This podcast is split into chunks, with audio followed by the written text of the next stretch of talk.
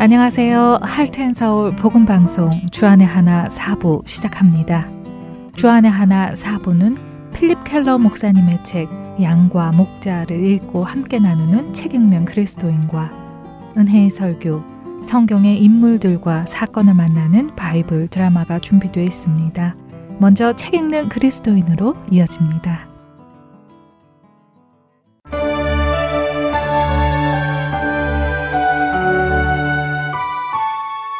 안녕하세요. 책 읽는 그리스도인 진행의 김혜나입니다. 책 읽는 그리스도인 이 시간은 신앙서적을 읽고 그 내용 속에서 우리가 생각해 볼 것들을 함께 나누는 시간입니다. 지난주부터 필립 켈러가 지은 양과 목자라는 책을 나누고 있습니다. 다윗은 시편 23편 1절에서 여호와는 나의 목자시니 내게 부족함이 없다. 이렇게 고백합니다. 부족함이 없다는 말은 무슨 의미일까요? 사실 우리들 대부분은 성경이 말씀하시는 부족함이 없다는 의미를 오해하고 있기도 합니다. 부족함이 없다는 것을 물질적 혹은 육신적 필요의 체험을 생각하는 경우가 많지요. 요한계시록 3장에 나오는 라우디게아 교회는 자신들이 부자이기 때문에 부족한 것이 없다. 이렇게 자랑합니다. 하지만 예수님께서는 그렇게 자신들이 부자이기에 부족함이 없다라고 자랑하는 라우디게아 교회가 사실은 곤고하고 가련하며 가난하고 눈이 멀었고 또 벌거벗었다 이렇게 책망하십니다. 여러분도 한번 생각해 보시기 바랍니다. 양들이 많이 있는 목장이 있다고 생각해 보세요. 그런데 그 주인은 양들이 돌아다니며 꿀을 뜯어 먹지 않고 가만히 자기 자리에서 먹을 수 있도록 영양이 가득한 사료를 제공해주고 꿀을 뜯어다가 먹인다고 생각해 보죠. 양들에게는 양식이 끊이지 않고 제공됩니다. 그것을 먹기 위해 돌아다니지 않아도 되지요. 또한 양들이 아프지 않도록 미리미리 예방주사를 놓아주고 불결한 것들을 다 치워줍니다. 어떠신가요? 언뜻 들으면 꽤 괜찮은 환경 같지 않으신가요?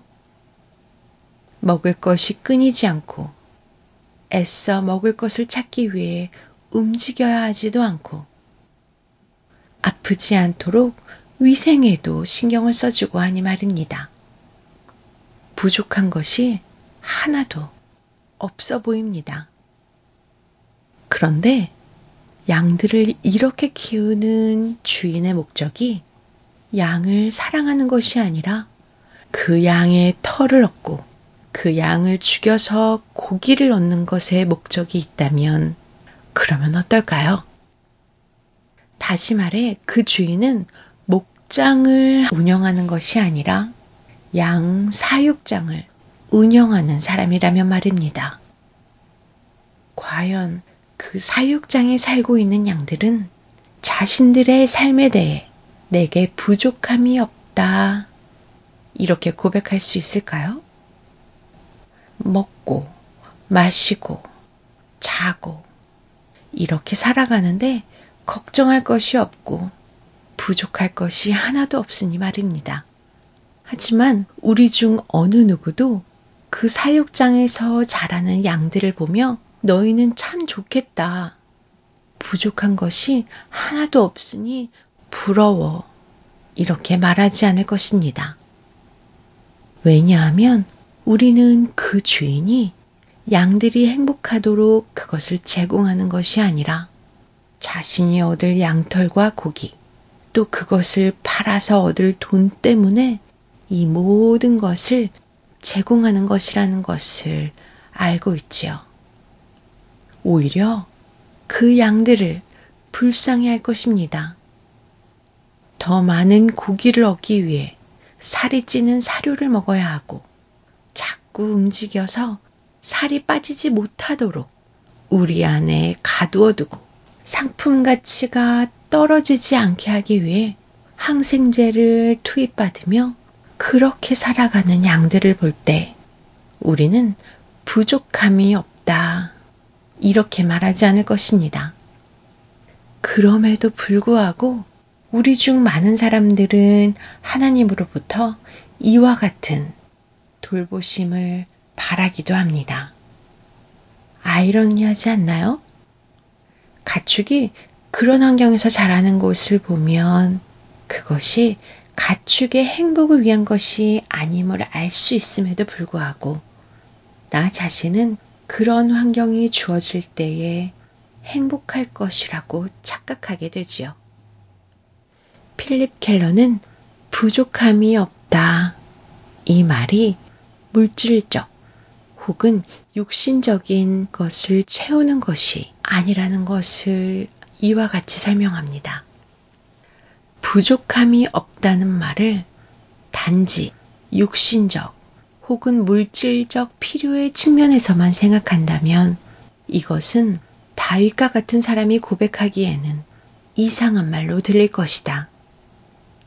다윗은 사울의 군사들에게 뿐 아니라 자신을 반역한 아들 압살롬의 군사들에게까지 쫓기는 괴로움을 당했고 심한 고난, 극심한 궁핍과 모진 시련, 그리고 심령의 고뇌를 겪은 사람이었다. 오늘날 그리스도인 가운데서 흔히 찾아볼 수 있는 잘못된 생각들 가운데 하나는 사람이 물질적으로 형통하면 그것이 곧 그들의 삶에 베푸신 하나님의 복에 대한 분명한 증표라고 하는 주장이다. 하지만 결코 그렇지 않다. 오히려 그것과 현저히 다른 내용을 주님의 말씀에서 찾아볼 수 있다.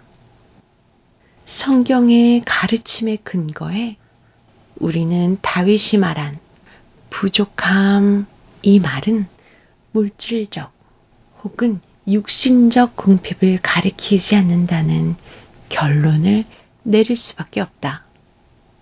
그리스도인은 이 지상의 나그네 생활을 당연히 육신적 의미의 궁핍이 어느 정도 항상 있는 아주 짧은 그런 시간으로 보아야 한다. 하지만 그러한 역경 중에도 그리스도인은 여전히 자랑스럽게 내게 부족함이 없으리로다. 내가 주님의 전문적인 보살핌과 관리에 있으니 모자람이 없으리로다. 이렇게 말할 수 있다. 그렇기에 우리는 우리를 기르시고 돌보시는 하나님에 대한 관점을 바꾸어야 합니다. 내게 필요한 육적인 것들, 물질적인 것들만을 공급해 주시는 것이 아니라 내게 부족함이 없는 것이 아니라 비록 육적인 것들, 물질적인 것들의 공급이 부족하다 하더라도 모든 것이 가능하신 하나님께서 부족하게 그냥 내버려 두시는 데에는 반드시 선한 뜻이 있고 나를 위해 그 시간이 필요한 것임을 신뢰하고 믿기 때문에 내게 부족함이 없음을 진심으로 고백할 수 있는 것입니다. 그런데 우리가 만일 하나님의 말씀을 신뢰하지 못하고 그분의 돌보심에 만족하지 못한다면 어떨까요? 내가 원하는 것들을 제공하지 않으시고 내가 원하는 대로 이루어지지 않도록 하시는 그런 하나님을 경험할 때 우리는 어떤 반응을 보이는지요? 하나님의 주권을 인정하고 그 상황을 받아들이시나요? 아니면 하나님이 해주지 않으시니까 내 힘으로, 내 방법으로 내가 원하는 그것들을 이루려고 하시나요? 필립은 자신이 돌보던 양들 중에 있었던 한 마리 암양을 기억하며 이렇게 이야기해 줍니다. 그 암양은 양떼 중에서 가장 매력적인 양이었다고 하지요. 몸은 아름답게 균형 잡혀 있었으며 체질이 강했고 훌륭한 털을 가졌다고 합니다.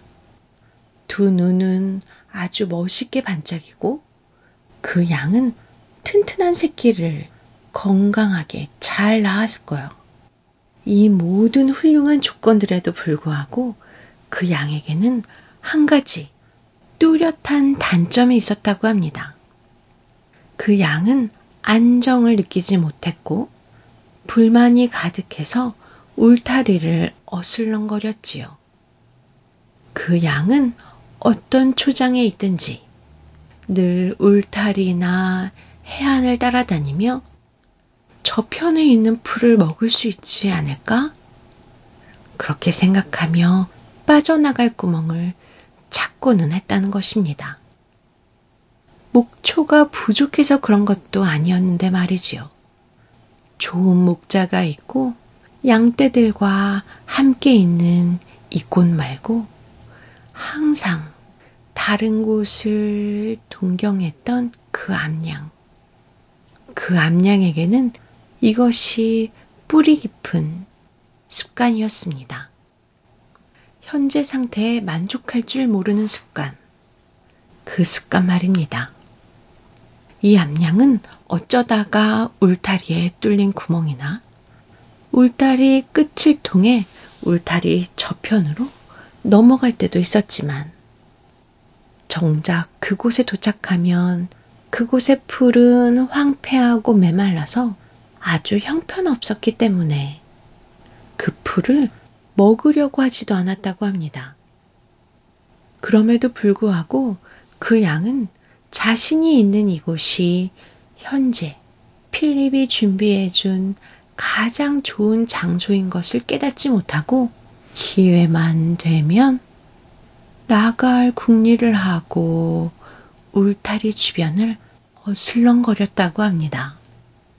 종종 그렇게 기회를 엿봐서 자리를 이탈한 그 암양을 찾아오는 것도 문제였지만 더 큰 문제는 그 암양의 새끼들에게도 똑같은 습관을 가르친다는 것이었습니다.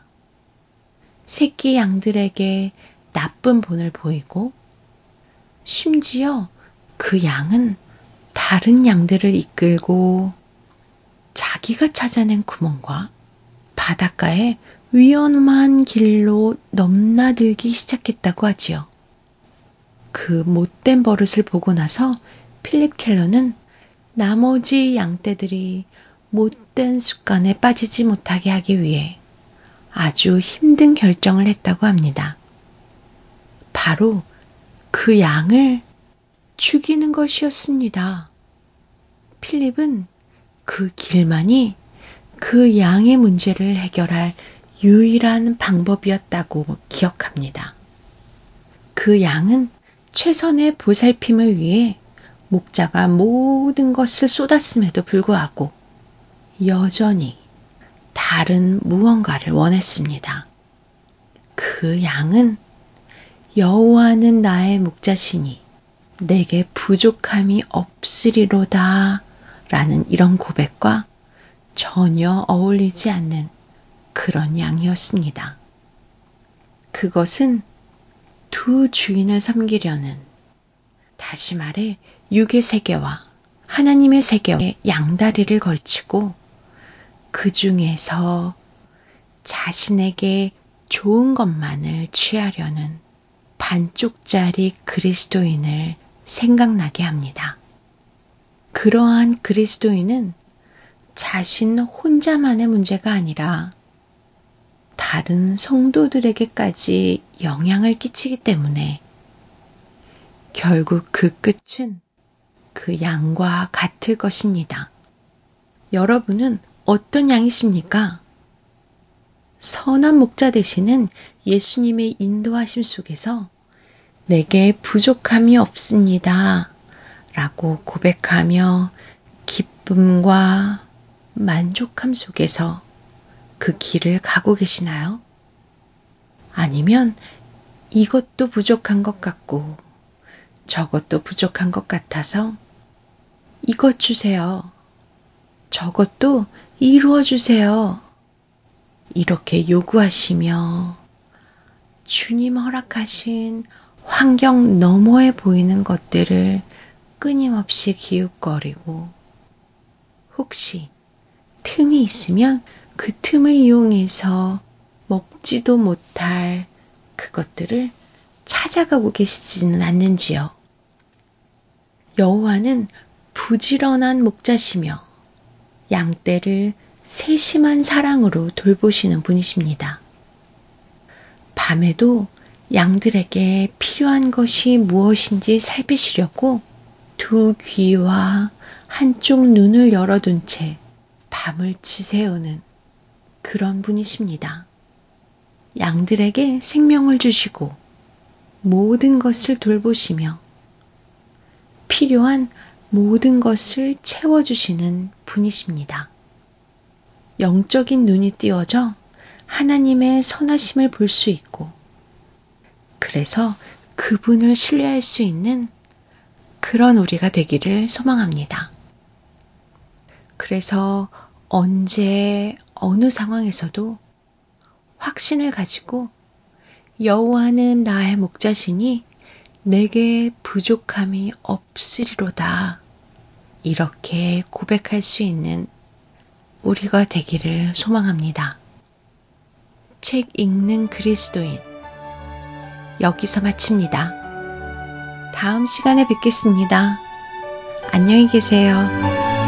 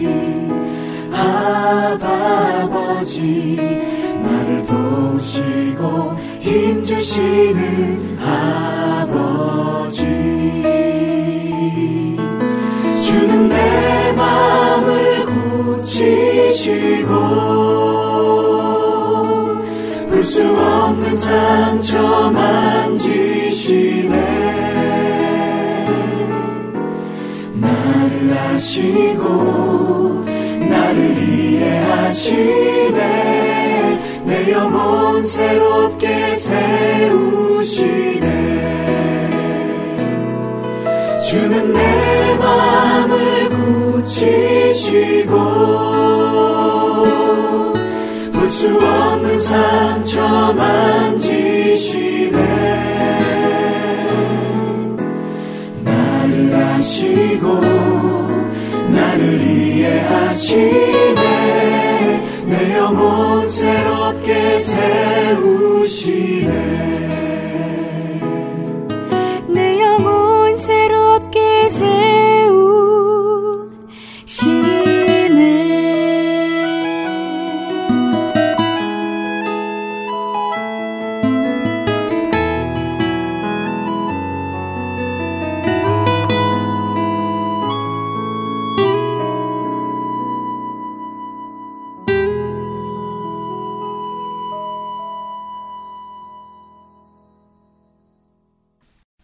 설교로 이어집니다.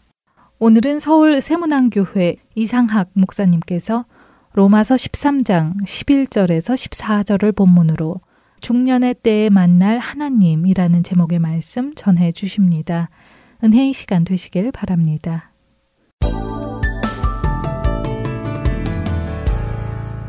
인생의 각 단계에 찾아오시는 하나님에 대해서 좀 말씀을 나누려고 그럽니다. 하나님은 같은 하나님이시지만 우리 삶의 단계에 따라서 다른 모습으로 우리에게 찾아오십니다. 마치 산이 같은 산이고 바다가 같은 바다이지만 봄, 여름, 가을, 겨울 사계절에 따라서 그 자태와 빛깔이 다른 것과 마찬가지입니다.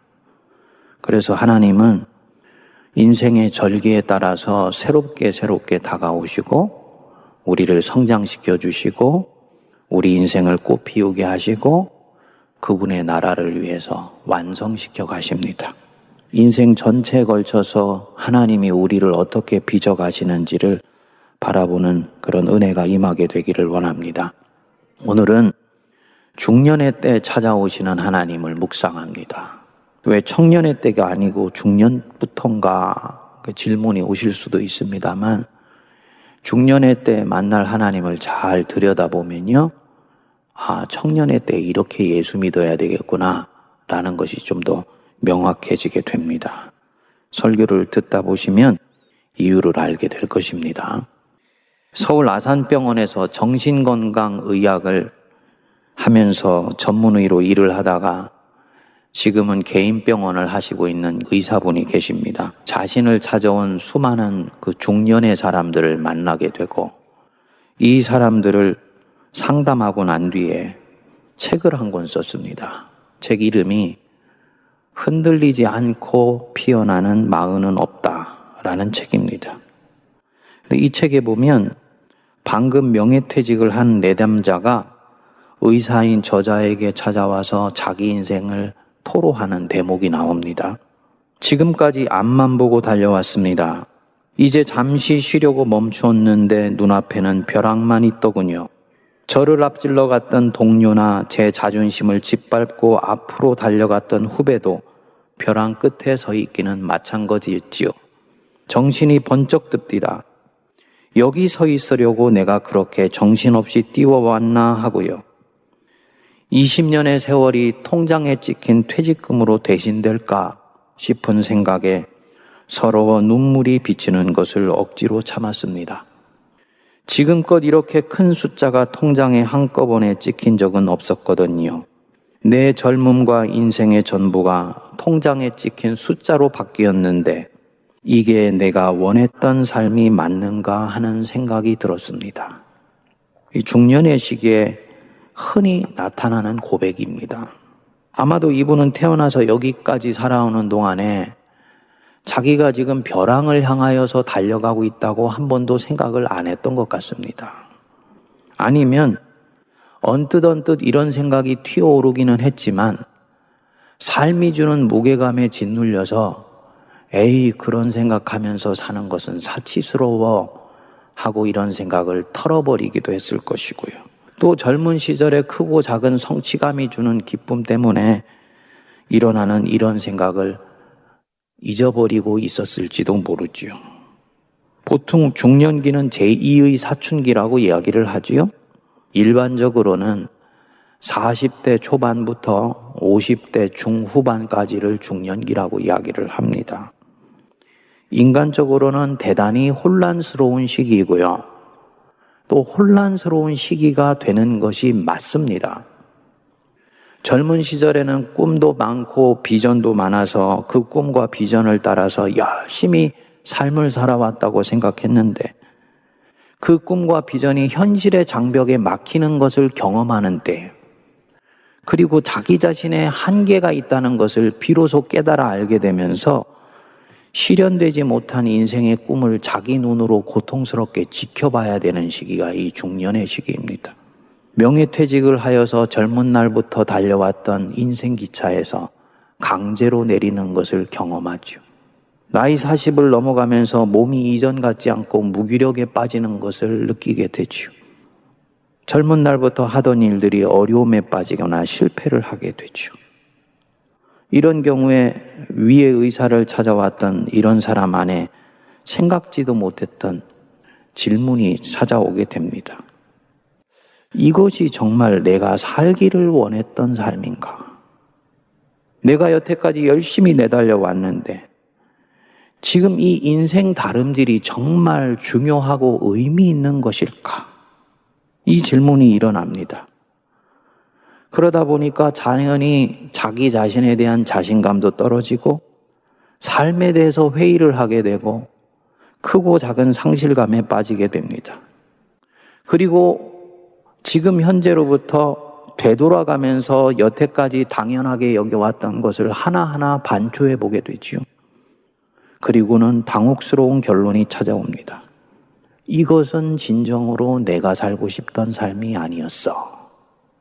나는 지금 뭔가를 놓치며 살아가고 있어. 이 결론에 이르면 그는 어제까지 의미가 있었던 것이 오늘부터는 의미가 없어집니다. 어제까지 나를 뜨겁게 했던 것이 더 이상 열망을 불러일으키지도 않습니다. 그래서 마음에도 삶에도 길이 보이지 않고 빛이 들어오지 않는 것 같아요. 분명히 내가 산을 올라가고 있었는데 갑자기 길을 잃어버린 사람이 되는 것 같은 그런 혼란스러움이 찾아옵니다. 그런데 더 이런 혼란을 가중시키는 것이 있죠? 시간에 대한 센스예요. 이룬 것은 아무것도 없는데 세월은 이처럼 빠르게 지나가 버렸네. 그리고 점점 세월은 빠르게 간다고 지혜자들이 나에게 얘기하네. 이 마음이 들면 그렇지 않아도 모든 것이 초조한데 더 초조한 마음이 찾아오는 거지요. 그래서 이 중년의 시기를 지나면서 사람들은 크게 세 가지 부류로 나누어지기 시작한다 그럽니다. 첫 번째가 철저한 현실지향이에요. 젊은 날 가졌던 소망에 대해서 스스로 생각하면서 에이, 내가 너무도 인생을 모르고 나 자신을 모르고 순진하게 생각하면서 살아왔네. 라고 생각이 되면서 현실에 더 밀착하려고 애를 쓰는 것입니다. 둘째로는 여가지향형입니다. 치열하고 빡빡하게 열심히 삶을 살아왔는데 손바닥에 올려놓고 보니 인생은 열매와 결실이 별로 없는 것 같아요. 그래서 이제부터라도 삶을 좀 즐기자, 여가와 여흥을 누리자 하는 쪽으로 마음이 기울어져 가는 것입니다. 셋째로는 이런 것도 저런 것도 부질없이 느껴지게 될 때 무기력증이나 우울증을 겪으면서 아까 그 말했던 정신건강의 의사를 찾아가는 일이 생기는 것입니다. 그런데 신앙의 세계에서는 이 시기를 좀 다르게 봅니다. 오늘 주신 말씀 로마서 13장 11절 앞부분을 보시면 또한 너희가 이 시기를 알거니와 이 시기 톤 카이론, 카이로스죠? 우리가 흔히 하나님의 때라고 얘기하는 바로 그때입니다. 사람이 무엇인가를 결단해야 되는 중대한 상황, 내 인생 속에 무엇인가가 운명적으로 치고 들어와서 반응하지 않으면 안 된다고 생각되는 때, 이게 가이론입니다. 사도 바울은 물론 종말의 때를 염두에 두고 이 말씀을 했습니다. 근데 잠잠히 이 말씀들을 곱씹어 보면 정말 중년의 때가 바로 이 시기입니다. 너희가 이 시기 중년의 때를 알지 않냐? 이때는 자다가 깨어나야 될 때이다. 이 유약한 인간이 젊은 날에는 자기가 연약하다는 것을 잘 깨닫지를 못합니다. 인간이 죄인이라고 교회에서 가르쳐 주지만 나는 많은 것들을 내 손으로 쟁취할 수 있을 것 같은 그런 생각을 하면서 이 청장영리를 보내게 됩니다. 그런데 이 중년의 시기에 접어들게 되면서 비로소 내 인생에 내가 할 수 없는 일들이 굉장히 많다라는 것을 인정할 수밖에 없게 돼요. 그러는 가운데서 인생의 본질을 알게 됩니다. 인생이라는 것이 내가 생각했던 만큼 그렇게 근사하거나 아름다운 것 아니구나. 헛되고 헛되며 헛되고 헛되니 모든 것이 헛되도다. 아, 그게 진짜 인생이었구나. 라는 것을 알게 됩니다. 그도 그럴 것이 장밋빛 그림을 그리면서 인생을 내달려서 출발해 왔는데 살아보니까 사실은 손에 쥐어도 그것이 진짜 애착 있게 느껴지지 않고 쥐려고 했던 것들도 여전히 내 손에서 미끄러 내려가는 것이라는 걸 알 때 비로소 인생이 하나님 없는 인생이 영원이 아니라는 것을 알게 되면서 인생의 본질을 알게 되는 거예요.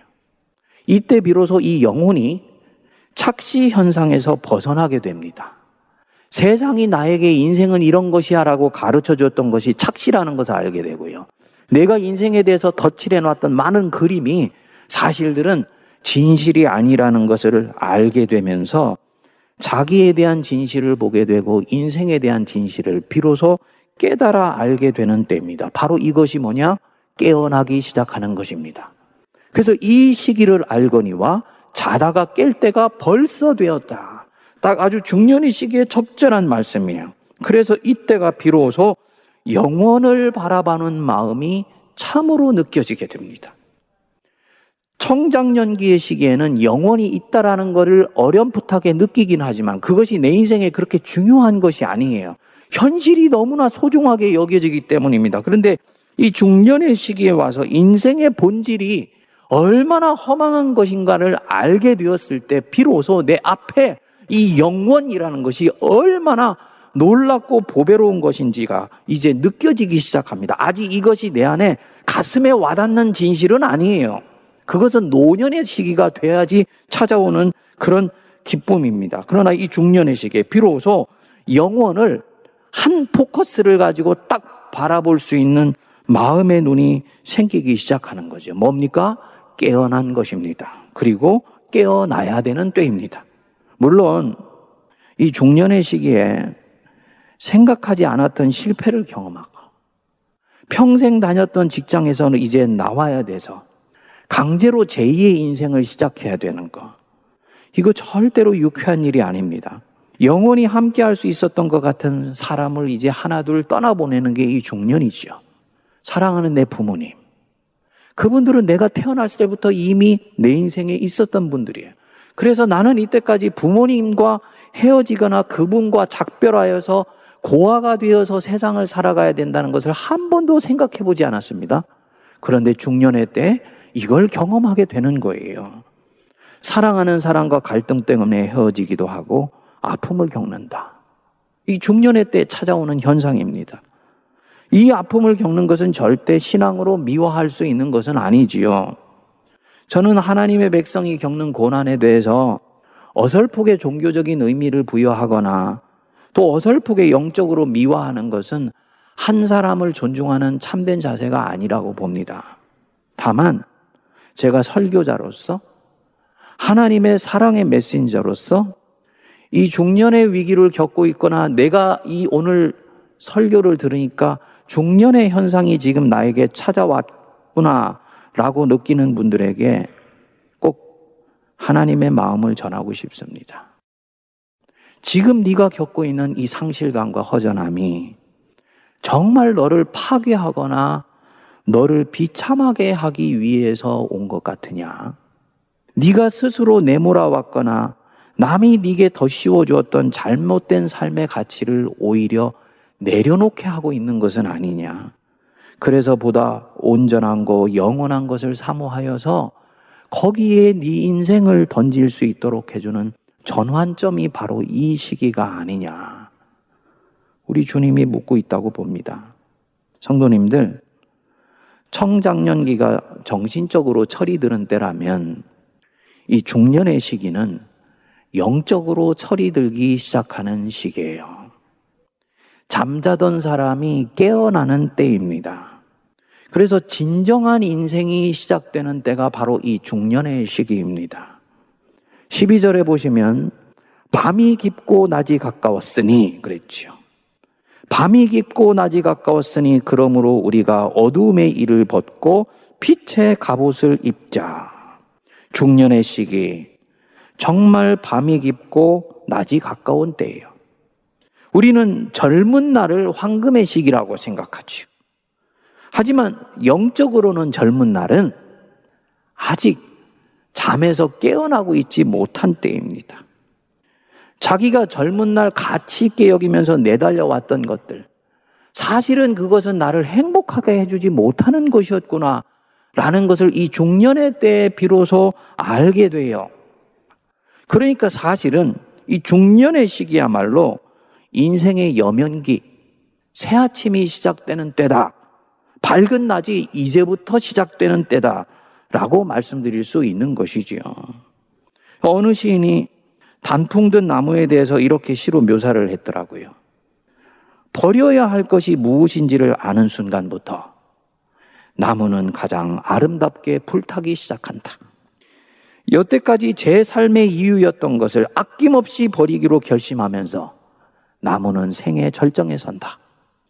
이 단풍이 그런 거 아닙니까? 이제 이 차가운 겨울바람이 불면서 뿌리를 보존해야지 생명을 보존하고 새봄을 기대할 수 있는 것인데 이때까지 이 나무는 나뭇잎과 이 눈에 보이는 녹색잎이 자기 생명이라고 생각하고 살아왔던 거잖아요. 그런데 이 나뭇잎과 이 녹색잎의 잎을 자랑하는 것으로는 생명력을 더 왕성하게 해서 새봄을 기대할 수 없다는 것을 알고 이 나뭇잎을 기꺼이 버려버리기로 결심을 합니다.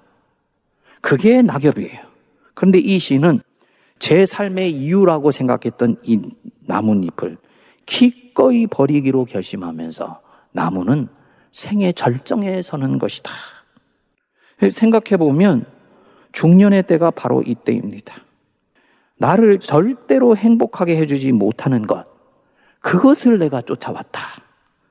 이것을 인정하게 되고, 이제는 그 다름질을 살포시 내려놓고, 정말 내가 쫓고 싶은 거, 정말 내가 쫓아야 된다고 생각하는 것을 비로소 자각하게 되면서 이제부터 생의 절정을 향해서 내달려가는 때야. 그게 바로 중년입니다. 그러니까 축복된 시기인 거지요.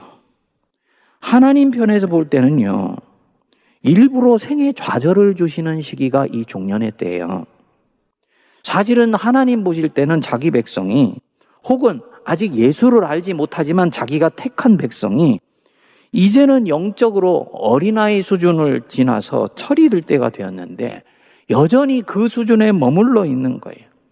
청년기에 만났던 그 얄팍한 하나님의 상의 이미지에 머물러 있는 것입니다. 그러니까 하나님께서 공고한 인생의 나를 통해서 보다 더 온전한 것을 사모할 수 있도록 마음을 넣어주시고 초점이 여러 개 되어 있는 인생을 초점을 하나로 딱 고정시켜 주시는 바로 그 시기가 이 종년의 시기인 것입니다. 축복의 시기인 것이죠. 누가복음 5장 4절에 보면 예수님이 베드로를 만나서 말씀합니다. 깊은 곳으로 가서 그물을 내려 고기를 잡으라. 주님이 말씀하셨어요. 베드로가 대답하지요. 선생님, 우리가 밤이 새도록 수고하였으되 얻은 것이 없지만은 말씀에 의지하여 그물을 내리리다.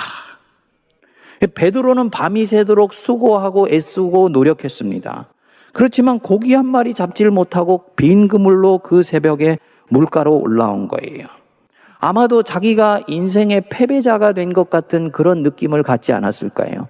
중년의 시기에 전형적으로 찾아오는 바로 그 현상을 이날 베드로는 새벽에 예수님 앞에 경험했던 것입니다. 그래서 아마 생각했을 것입니다. 밤새 일해도 고기 한 마리 잡지를 못했는데 무슨 이 새벽에 또다시 그물을 던지냐? 그런데 베드로가 모르는 사실이 하나 있습니다. 이전의 삶의 단계에서 아무것도 잡지를 못했기 때문에 이전의 삶의 단계에서 내가 결코 성공했다고 말할 수 없기 때문에 오히려 이제부터는 말씀의 의지에서 세기를 찾아갈 수 있게 되는 것입니다. 이전의 삶의 방식에서 행복할 수 없었다라는 걸 인정하게 되었기 때문에 이제부터 말씀을 통해서 영혼을 통해서 참 행복이 여기에 있는가 하고 세기를 타진하고 싶은 마음의 문이 열리는 것입니다. 그물이 찢어지게 잡은 것이 있으면 말씀에 의지하겠습니까? 영혼을 사모하는 마음이 들겠습니까? 인간은 그것이 믿는 사람이건 믿지 않는 사람이건 할 수 있는 대로는 하나님 없이 바벨탑을 쌓고 싶어 해요. 하나님과 함께 바벨탑을 쌓는 거 불편하게 느껴집니다. 그래서 할 수 있으면 하나님 없이 인생의 뭔가를 잃어보려고 하는데, 심지어는 하나님을 이용해서 잃어보려고 하는데, 그것이 절대로 되지 않는다는 것을 알았을 때, 이 중년의 때, 상실을 맛보고 나서야 비로소 영혼을 살아계신 하나님을 진정으로 만나고 싶은 열망을 살기 위해서 이제 갖기 시작하는 것입니다. 그래서 자기 삶에 대한 환상이 깨지고 자기 자신에 대한 환상도 깨지고 남들이 나한테 더 씌워줬던 가면 그것 쓰고서는 절대로 내가 행복할 수 없다는 것도 인정하게 되면서 자기 자신과 직면하게 되는 거지요. 성도님들 왜 이 자기에 대한 환상을 깨는 것이 중요하냐면 왜 내가 남이 내게 더 씌워주고 내 자신에 대해 더 쉬운 이 가면을 벗어버리고 있는 그대로 하나님과 직면하는 것이 중요하냐. 포장된 자기를 깨고 세상이 내게 씌워준 이 가면을 벗어버리고 주님을 만날 때 비로소 하나님 안에 있는 진정한 자기의 잠재력과 가능성을 알게 돼요. 그 전에는요, 하나님 앞에 소명을 말하지만 그것은 사실은 교묘하게 물타기 한 소명인 경우가 대부분입니다. 근데 이 중년의 때가 되면 내가 하나님 앞에 가지고 있었고 달려가고 있었던 마른 걸음이 사실은 종교로 포장되어 있는 우상이었다라는 것을 알게 되면서 진정으로 살아계신 하나님 앞에 순전하게 나오기 시작합니다. 그게 하나님이 주시는 은혜이죠. 우연히 제목이 아주 저한테 흥미로운 책 한 권이 눈에 들어왔습니다. 여러분들 아시는 분은 아시겠습니다만 신달자시라고 여류 시인이자 수필가이죠. 이분이 자기 인생 고백록으로 쓴 수필집인데 이름이 제목 수필집 이름이 나는 마흔의 생애 첫 걸음을 떼었다 라는 책이었습니다. 결혼하고 9년이 지나서 35살에 남편이 자기 앞에서 뇌출혈로 쓰러져 버리게 됩니다. 그래서 24년 동안을 이 남편을 소위 식물인간처럼 된 이 남편을 병치레를 하는 거예요. 그러면서 새 아이와 시부모의 생활을 책임져야 되는 그야말로 고난찬 세월 가운데로 밀쳐져 들어가게 됩니다. 거기다가 조금 지나서 81살 된 시어머니가 병상에 눕게 되어서 9년 동안을 병수발을 하게 됩니다. 이 책은 35살부터 시작된 이 불행한 삶에도 불구하고 저자가 자기 자신의 이 고난을 극복하면서 자기 자신의 인생을 세워가는 아름다운 스토리가 그려져 있습니다. 이 신달자 시인은 시장 바닥에서 콩나물 가격을 깎기 위해서 목숨을 거는 아주 평범한 주부였다고 그렇게 고백을 합니다. 또 그렇게 남편 뒷바라지하고 자식들 키우면서 인생 살아가도 얼마든지 행복할 수 있다고 생각했던 사람이라는 거예요. 그런데 도적같이 불행이 어느 날 강제로 자기에게 닥치고 나서 자기 자신이 강제로 깨어나기 시작하는 것입니다. 그런데 감사하게도 바로 이 속에서 인생에 대한 깊은 의미를 찾게 되는 거예요. 감사한 것은 바로 이 상황 속에서 하나님을 몰랐던 이 신달자 씨가 영적으로 살아계신 예수님을 영접하는 축복을 얻게 돼요. 고달픈 삶이 이 사람을 주님 앞으로 이끌어낸 것이지요. 그리고 삶에서는 자기가 고등학교 학창 시절부터 그렇게 하고 싶었던 것을 시작하게 되어서 용기 있게 첫 발걸음을 떼는 것입니다. 이 시인의 삶을 들여다보면 중년의 위기를 맞이한 사람이 자기의 삶에 진지하고 성실하게 응답할 때 그 삶이 어떻게 새로운 아름다운 전환점을 가져다 줄 수 있는가를 보여줍니다. 무엇보다도 젊은 날에 자기 안에 가지고 있었지만 꼽히지 못했던 잠재력과 가능성, 하나님 안에서 발견하게 되면서 인생의 꽃을 피우는 새로운 삶으로 접어들어가는 은혜가 이 중년의 시기에 있는 것이다. 라는 것을 보여주는 것이죠. 성도님들, 어디 중년의 시기뿐만이겠습니까? 우리가 인생을 살면서 세상이 나에게 씌워준 마스크, 그 가면 쓰고 살잖아요. 처음에는 역할을 위해서 나에게 준 거예요. 그건 롤입니다. 내 영혼은 하나님 앞에서 내가 보듬어야 되고 자라가게 하도록 해야 되는 거예요. 그런데 우리가 가끔 이 롤과 소울을 혼동하더라고요. 세상이 나에게 씌워준 마스크가 내 자신이라고 생각하면서 세상이 내게 추라고 하는 춤을 아무 생각도 안 하고 추는 거예요. 그러다가 어느 날 보니까, 어, 이것은 내가 추고 싶었던 춤이 아닌데? 내 인생 이렇게 살고 싶지 않았었는데 나는 이렇게 살고 있네? 라고 스스로에게 깜짝 놀랄 때 있지요. 바로 그때가 주님이 나를 흔들어 깨우시는 때라는 것입니다. 이제는 자다가 깰 때가 되었으니 우리의 구원이 처음 믿을 때보다 가까웠습니다. 언제까지 절대 나를 행복하게 해주지 못하는 그 거짓 꿈, 그것 쫓아가느라고 하나님이 내게 주신 소중한 잠재력과 가능성을 소진하시겠습니까? 어둠의 일을 벗고 이제는 빛의 갑옷을 입자. 주 예수 그리스도로 옷 입고 정욕을 위하여 육신의 일을 도모하지 말라. 우리는 이 정욕이라 그러면 보통 성적인 것만을 생각하는데 성경적으로 정욕은 하나님 외에 내 마음을 주는 모든 것들이 다 영적으로는 간음입니다. 청년의 때는 이게 뒤섞여 있어요. 목회자인 저도 마찬가지였었습니다. 주님을 위해서 내 인생을 불태운다고 생각했습니다. 그래서요, 이 40대 초반에 중년의 위기가 찾아오기 전까지는 저는 하루에 5시간 이상을 잠을 자지를 않았습니다. 잠을 자면 죄책감이 들어서 견딜 수가 없었어요. 그리고 교회를 위해서 주님을 위해서 내 인생을 불태우고 있다고 생각했습니다. 근데 중년의 위기에 들어서 잠잠히 돌아봤더니요. 소명이라고 생각하면서 달려왔던 모든 내 안에 있는 열정 중에 너무나 많은 것들이 사실은 내가 스스로에게 종교의 이름으로 씌워놨던 야망인 것이 너무너무나 많았던 거예요. 그거 정욕이었었습니다. 주님이 말씀하시는 거죠. 이제는 주 예수 그리스도로 옷 입고 이제야말로 네가 정욕을 위하여 육신의 일을 도모하지 말아라. 성도님들, 중년의 때는 회심의 때입니다. 변화의 시간이에요. 하나님이 우리를 부르시는 때입니다.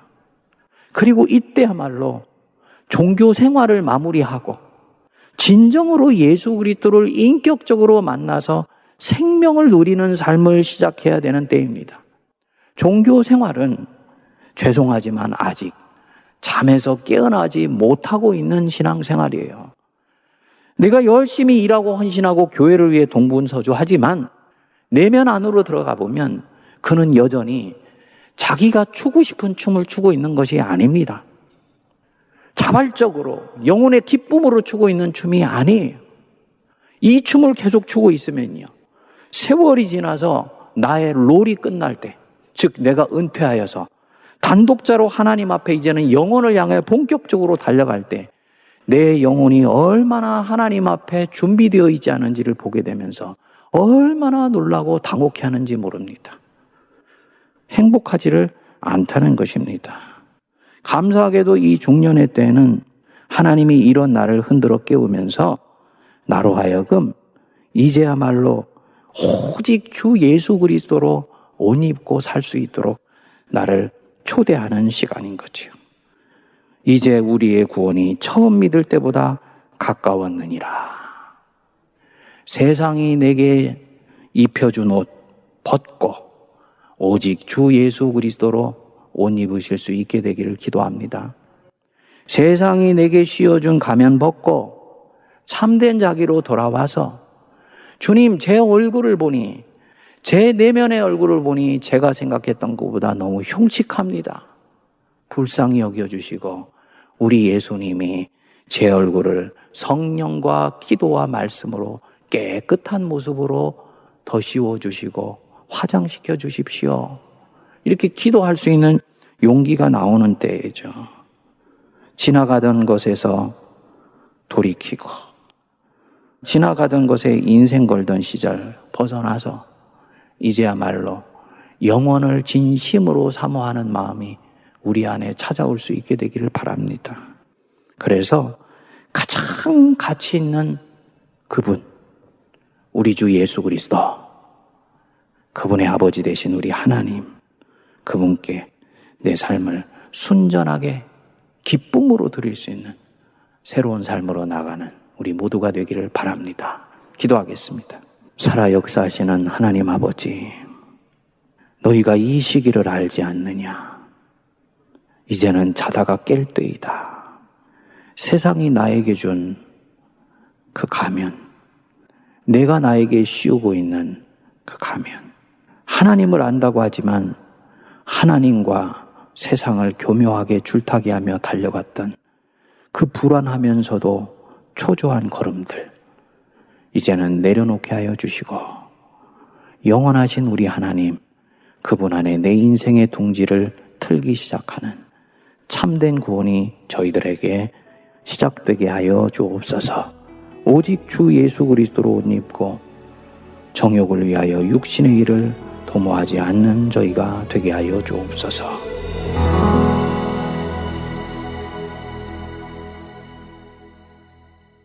내 맘에 주여 소망되소서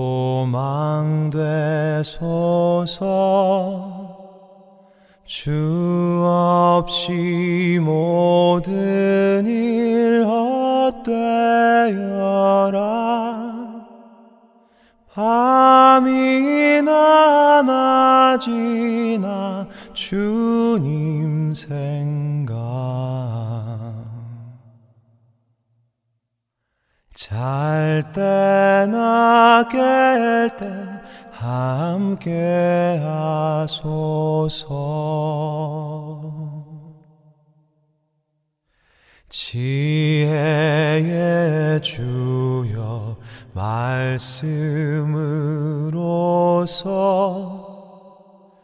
언제나 내 안에 계십소서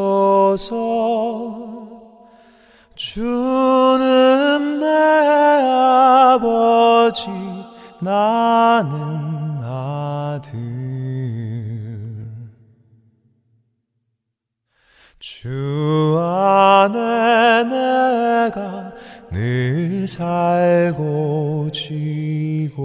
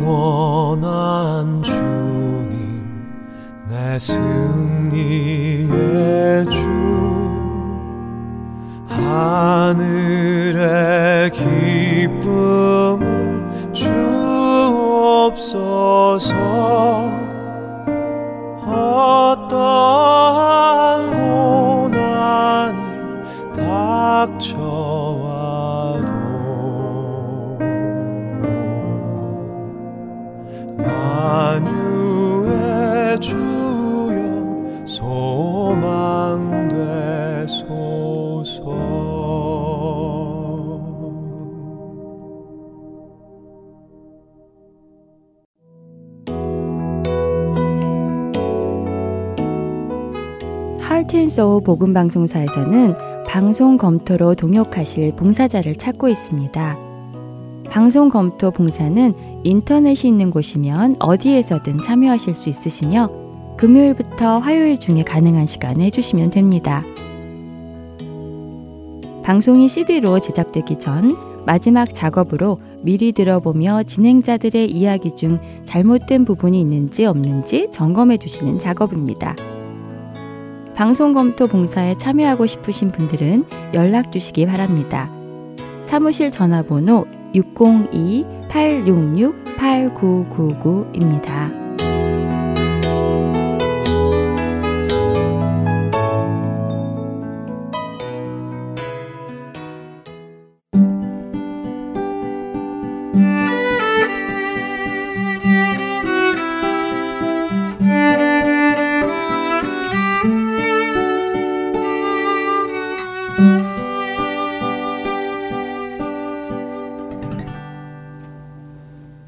성경 속의 인물들과 사건을 만나는 바이블 드라마로 이어집니다.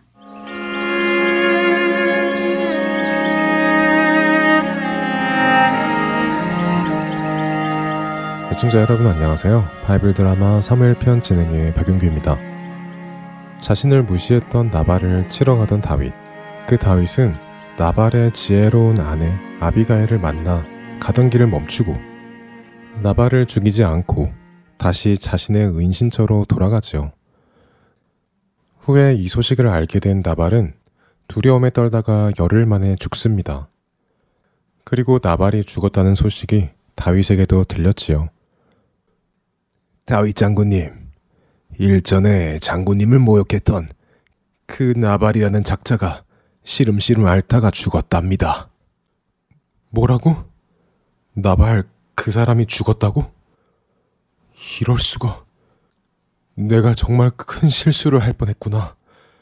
모든 일을 관장하시고 재판하시는 하나님이 계신데도 불구하고 내가 화가 난다고 내 마음대로 그를 죽이려 했었는데 이렇게 하나님께서 친히 내 원수를 갚아주실 것을 깜빡했구나. 하나님을 찬송할지로다. 내가 나발에게 당한 모욕을 갚아주시면서도 내가 사람을 직접 치는 죄를 짓지 않게 막으신 하나님은 나의 모든 찬송을 받으시기에 합당하시다. 다윗은 자신과 동행하시며 친히 자신의 모욕도 갚아주시는 하나님을 경험하며 하나님을 향한 믿음과 신뢰가 더욱 깊어져 갑니다. 그리고 홀로 된 나발의 지혜로운 아내 아비가엘을 아내로 맞지요. 다윗이 하나님의 동행하심을 경험하고 잠시 평안함을 누리던 때였습니다. 십에 사는 사람들이 사울 왕에게 와서는 다윗이 어디에 숨었는지를 알려주며 또다시 사울 왕의 시기심을 부추겼죠. 사울 왕이시여, 사울 왕의 원수 다윗이 저희가 사는 십광야 근처 하길라 산에 숨어 있음을 알게 되어 이렇게 알려드리러 왔습니다. 아니, 그래. 오, 역시 십에 사는 내 백성들은 나를 향한 충성이 대단하군. 내 십의 백성들을 특별히 기억하겠네. 자, 어서 군대를 집합시켜라. 사울 왕은 다윗을 잡기 위해 군사 3천 명을 데리고 십광야로 출발합니다. 그리고는 다윗이 있다고 하는 하길라산 근처에 오죠. 사울 왕이 큰 군대를 이끌고 하길라 산으로 오는 것을 다윗은 보고 있었습니다. 해가 질 무렵 하길라 산에 도착한 사울 왕과 그의 군대는 야영 준비를 하고 잠을 잘 준비를 했습니다. 사울 왕이시여, 일단 해가 져가고 있으니 오늘은 여기서 야영을 하고 아침 일찍 해가 뜰 때 다윗을 찾으러 나가도록 하지요. 오, 아브넬 장군, 그렇게 하는 것이 좋겠어. 이렇게 아브넬 장군이 나와 함께 해주시니 내게 큰 힘이 됩니다. 당연히 해야 할 일입니다. 일단 편안히 주무시고 피로를 푸시지요. 그렇게 사울 왕과 그의 군사들은 광야에서 야영을 합니다. 한편 산 위에서는 이런 사울 왕의 모습을 보고 있는 사람들이 있었죠. 바로 다윗과 그의 군대였습니다. 사울 왕과 군대가 잠이 들었군요. 자, 누가 나와 함께 저 진영에 내려가겠습니까? 다윗의 물음에 아비세라는 사람이 가겠다고 나서지요. 다윗은 아비세와 단 둘이 사울 왕과 그의 군대 3천 명이 있는 진영으로 내려갑니다. 사울 왕의 진영에 다다르자 보초도 없이 모든 사람들이 자고 있는 모습이 눈앞에 펼쳐졌고 깊은 잠에 빠져 있는 사울 왕의 모습도 들어왔죠. 그때 아비세가 다윗에게 조심스럽게 말했습니다. 다윗 장군님, 하나님께서 오늘 다윗 장군님의 원수 사울을 장군님의 손에 넘기셨군요. 모두가 잠들어 있고 사울 왕은 바로 저기 저렇게 자고 있습니다. 어서 저에게 허락해 주십시오. 제가 이 창으로 단번에 저를 죽이겠습니다. 그런 아비세에게 다윗은 권위 있게 말했습니다. 아비세, 사울 왕에게 손대지 말게.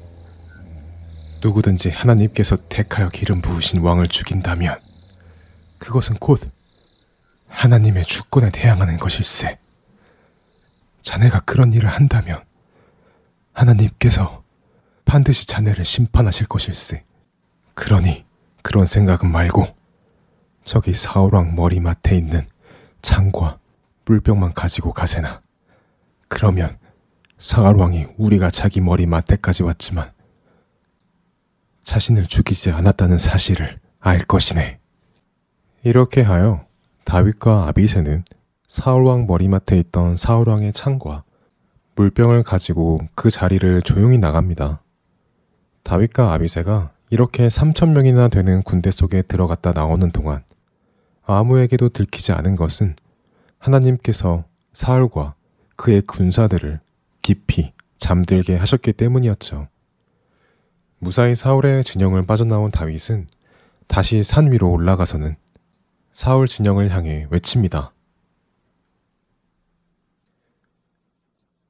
아브넬 장군은 들으시오. 고요한 한밤중에 갑자기 아브넬을 부르는 목소리가 들리자 아브넬은 물론 사울 진영의 모든 사람들이 깜짝 놀라 깹니다. 그리고 아브넬이 외칩니다. 누 누구냐? 누가 내 이름을 함부로 부르느냐? 아브넬, 당신은 이스라엘에서 가장 강한 장군이면서도 자신의 역할에 충실하지 못했어. 내가 사울왕 머리 밑에까지 갔지만 당신은 그 사실도 모르고 깊이 잠들어 있었어. 만일 내가 사울왕을 해치고자 했다면 나는 충분히 사울왕을 죽일 수 있었고 아브넬 당신은 왕을 지켜야 하는 자신이 해야 할 일을 하지 못하는 크나큰 불충을 저지른 것이 되었을 것이요. 뭐 무슨 소리를 하는 기냐? 내가 언제 여기를 왔다가 갔다는 것이냐? 거짓말 하지 마라! 사, 사, 사울왕이시여, 그럴 리가 없습니다. 저, 저, 저놈이 거짓말을 하는 것입니다. 내가 거짓말을 한다고? 그렇다면 사울왕의 머리맡에 있던 창과 물병은 어디에 있느냐? 다윗의 말에 사울과 아브넬은 사울의 창과 물병을 찾았지만 찾을 수 없었죠. 사울 왕은 다윗이 정말 자신의 머리 맡에까지 왔다가 갔다는 것을 알게 되었습니다. 그래서 다윗에게 외칩니다.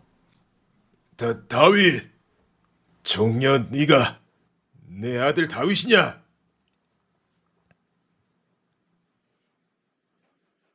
사왕이시여, 그렇습니다. 제가 다윗입니다. 왕께서는 어찌하여 저를 쫓으십니까? 제가 왕께 무슨 잘못을 저질렀기에 왕께서는 계속해서 저를 쫓으십니까?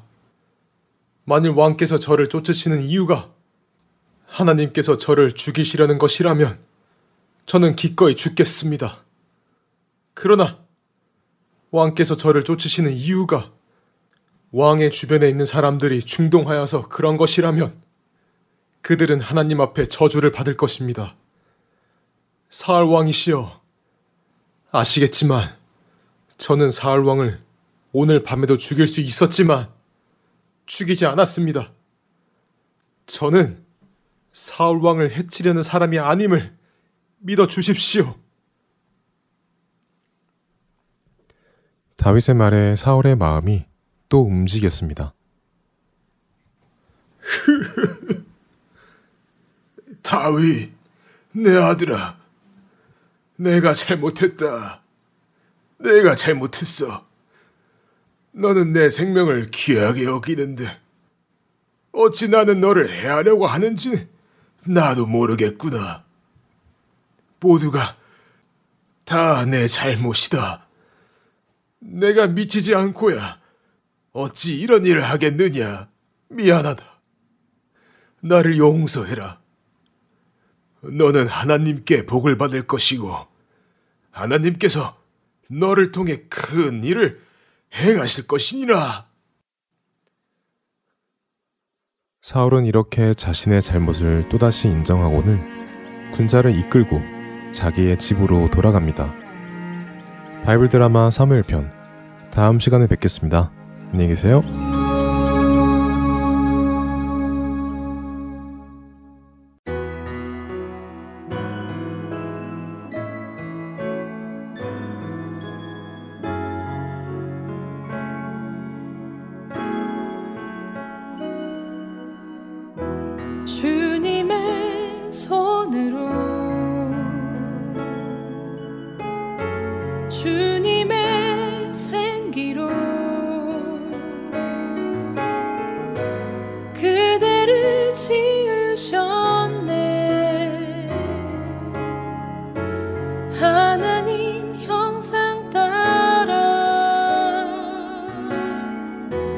세상의 빛으로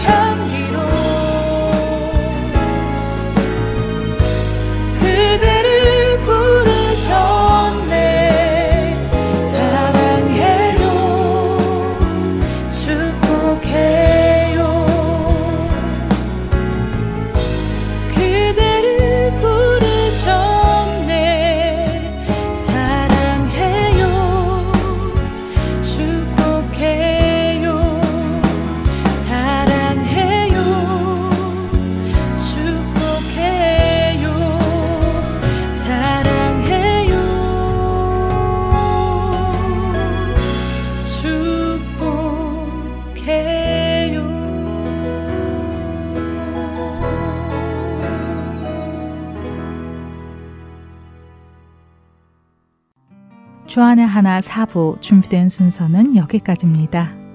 은혜와 진리 위에 경고히 서서 그리스도의 빛과 향기를 전하는 매일 매 순간이 되시기를 소망하며 오늘은 여기서 마치겠습니다. 다음 시간까지 안녕히 계세요. 고맙습니다.